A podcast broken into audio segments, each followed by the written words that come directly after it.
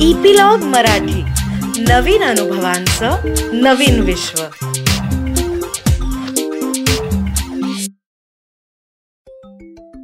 नमस्कार छोट्या दोस्तांनो. मी अनुपमा चुलबुली टेल्समध्ये आज परत एकदा तुम्हाला भेटायला आली आहे तुमच्याशी गप्पा मारायला आली आहे मी तुम्हाला भेटते गप्पा मारते त्यामध्ये एखादी नवीन गोष्ट सांगते. तुम्हाला हे सगळं आवडतं का? मला तुम्ही जरूर कळवा.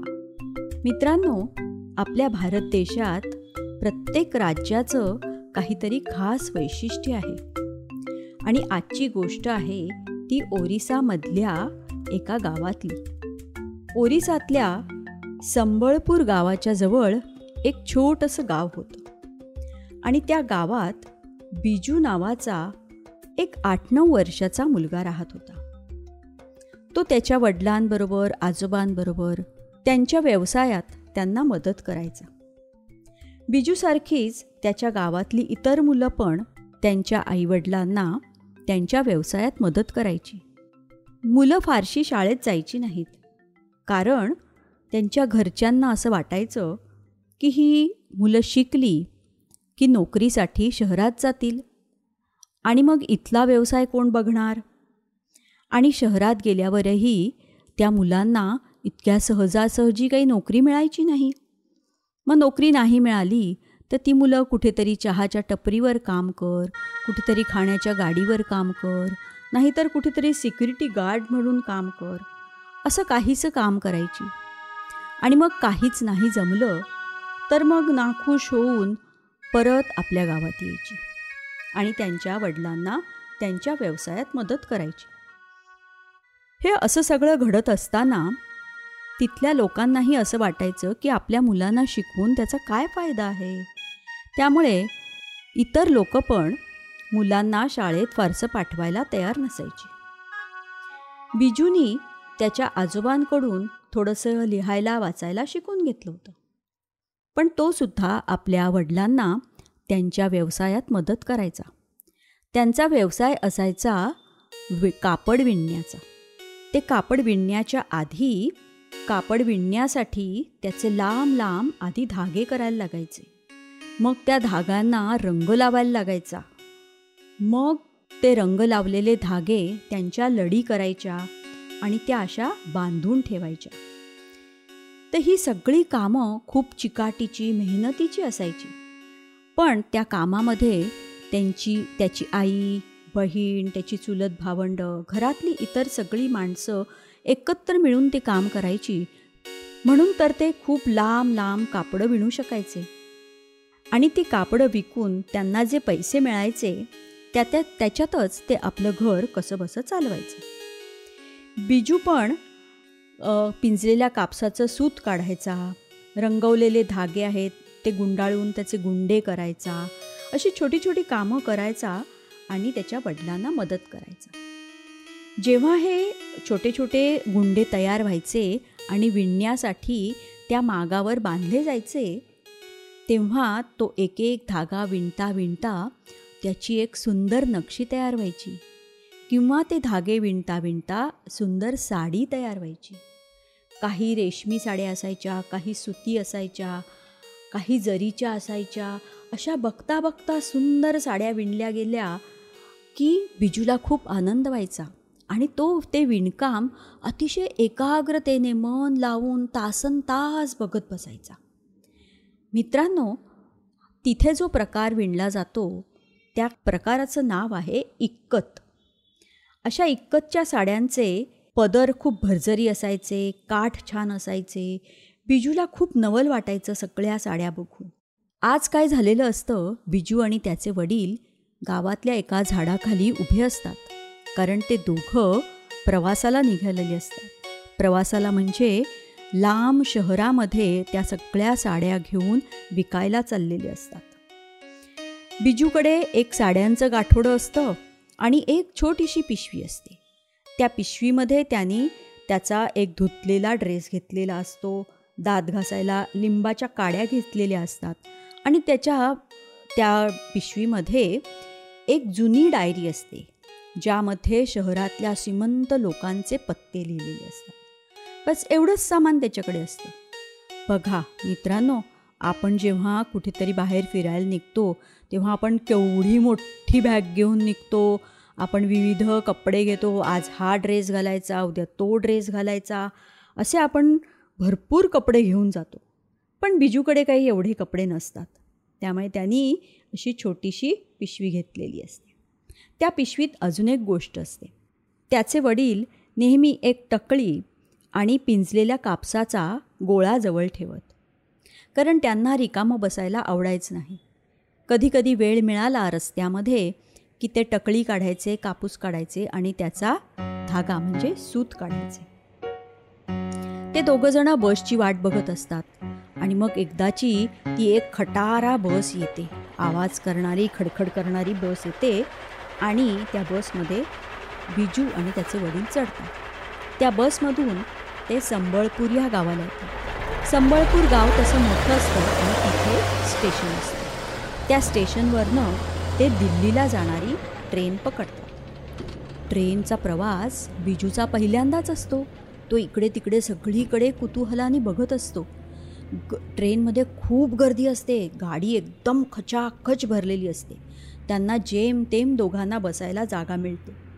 आणि प्रवास तर खूप लांबचा असतो. दोघंही जणं म्हणजे बिजू आणि त्याचे वडील दोघंही जणं आपल्या साड्यांच्या गाठोड्याकडे नीट लक्ष ठेवून असतात सांभाळत असतात. रात्रभर बसूनच डुलक्या घेत त्यांचा प्रवास पूर्ण होतो आणि दुसऱ्या दिवशी ते दिल्ली स्टेशनला उतरतात. तिथे उतरल्यावर बिजूचे वडील एक पत्ता रिक्षावाल्याला दाखवतात आणि रिक्षाने बिजूच्या काकांच्या घरी जातात. तिथे गेल्यावरती जरा विश्रांती घेतात आणि विश्रांती घेतल्यानंतर बिजूचे वडील आणि काका ठरवत असतात की कोणत्या श्रीमंत माणसाकडे आपल्या साड्या विकायला न्यायच्या काही पत्ते त्या डायरीमध्ये लिहिलेले असतात त्याच्याबद्दल ते बोलत असतात. पण बिजूच्या वडिलांना सुद्धा काही लिहिता वाचता येत नसतं. आणि बिजू ते सगळं ऐकत असतो त्यावेळी त्याला अगदी मनातनं तीव्रतेने वाटतं की खरंच आज जर मला लिहिता वाचता येत असतं तर मी पत्ता वाचू शकलो असतो आणि वडिलांना मदत करू शकलो असतो पत्ता सापडवण्यासाठी. असं त्याला मनात खूप वाटून जातं. शेवटी त्याचे वडील आणि तो दोघंजणं एका पत्त्यावर जाण्यासाठी तयार होतात. त्याच्या काकांनी त्यांना व्यवस्थित अशा बऱ्याच खाणा खुणा सांगितलेल्या असतात. त्या प्रत्येक खाणाखुणा बघत बघत त्याचे वडील चाललेले असतात. एका ठिकाणी येतात तिथे तो एक बसचा स्टॉप असतो. तिथे थोड्या वेळाने एक बस येते त्या बसमध्ये चढतात. खूप लांबचा प्रवास असतो. तो एक तासा दीड तासाचा प्रवास झाल्यानंतर एका स्टॉपवर उतरतात. आणि तिथून पण परत बरंच चालत चालत जेव्हा पुढे जातात तेव्हा ते एका मोठ्या अलिशान बंगल्यापाशी येतात. बंगल्यापाशी आल्यावरती गेटवरचा वॉचमन घरामध्ये कुणाला तरी फोन करतो. मग थोड्या वेळाने एक माणूस येतो आणि त्या दोघांना आतमध्ये घेऊन जातो. बंगला खूप मोठा असतो. ते दोघांना तो आत नेल्यावरती एक एक मोठं दालन असतं आणि तिथे छान गालीच्या हंतरलेला असतो. त्या गालीच्यावर बसायला सांगतो. ते दोघंजणं बसलेले असतानाच दारातनं मधनंच एक छोटा मुलगा म्हणजे थोडासा बिजूपेक्षा थोडा मोठा असतो. येऊन डोकावून जातो. बघतो तर दोघंजणं हे बसलेले असतात आणि त्यांच्याकडे साड्यांची दोन तीन गाठोडी असतात. मग तो दरवाजातनंच आपल्या आईला हाक मारतो. आई लवकर ये तुझ्याकडे कोणीतरी आलंय बघ. मग त्याची आई त्या दालनामध्ये येते. आई आल्यानंतर बिजूचे वडील ती गाठोडी सोडतात. आणि हळूहळू एक एक साडी पूर्णपणे उघडून दाखवायला सुरुवात करतात. बिजू पण त्यांना ह्या कामात थोडी थोडी मदत करत असतो.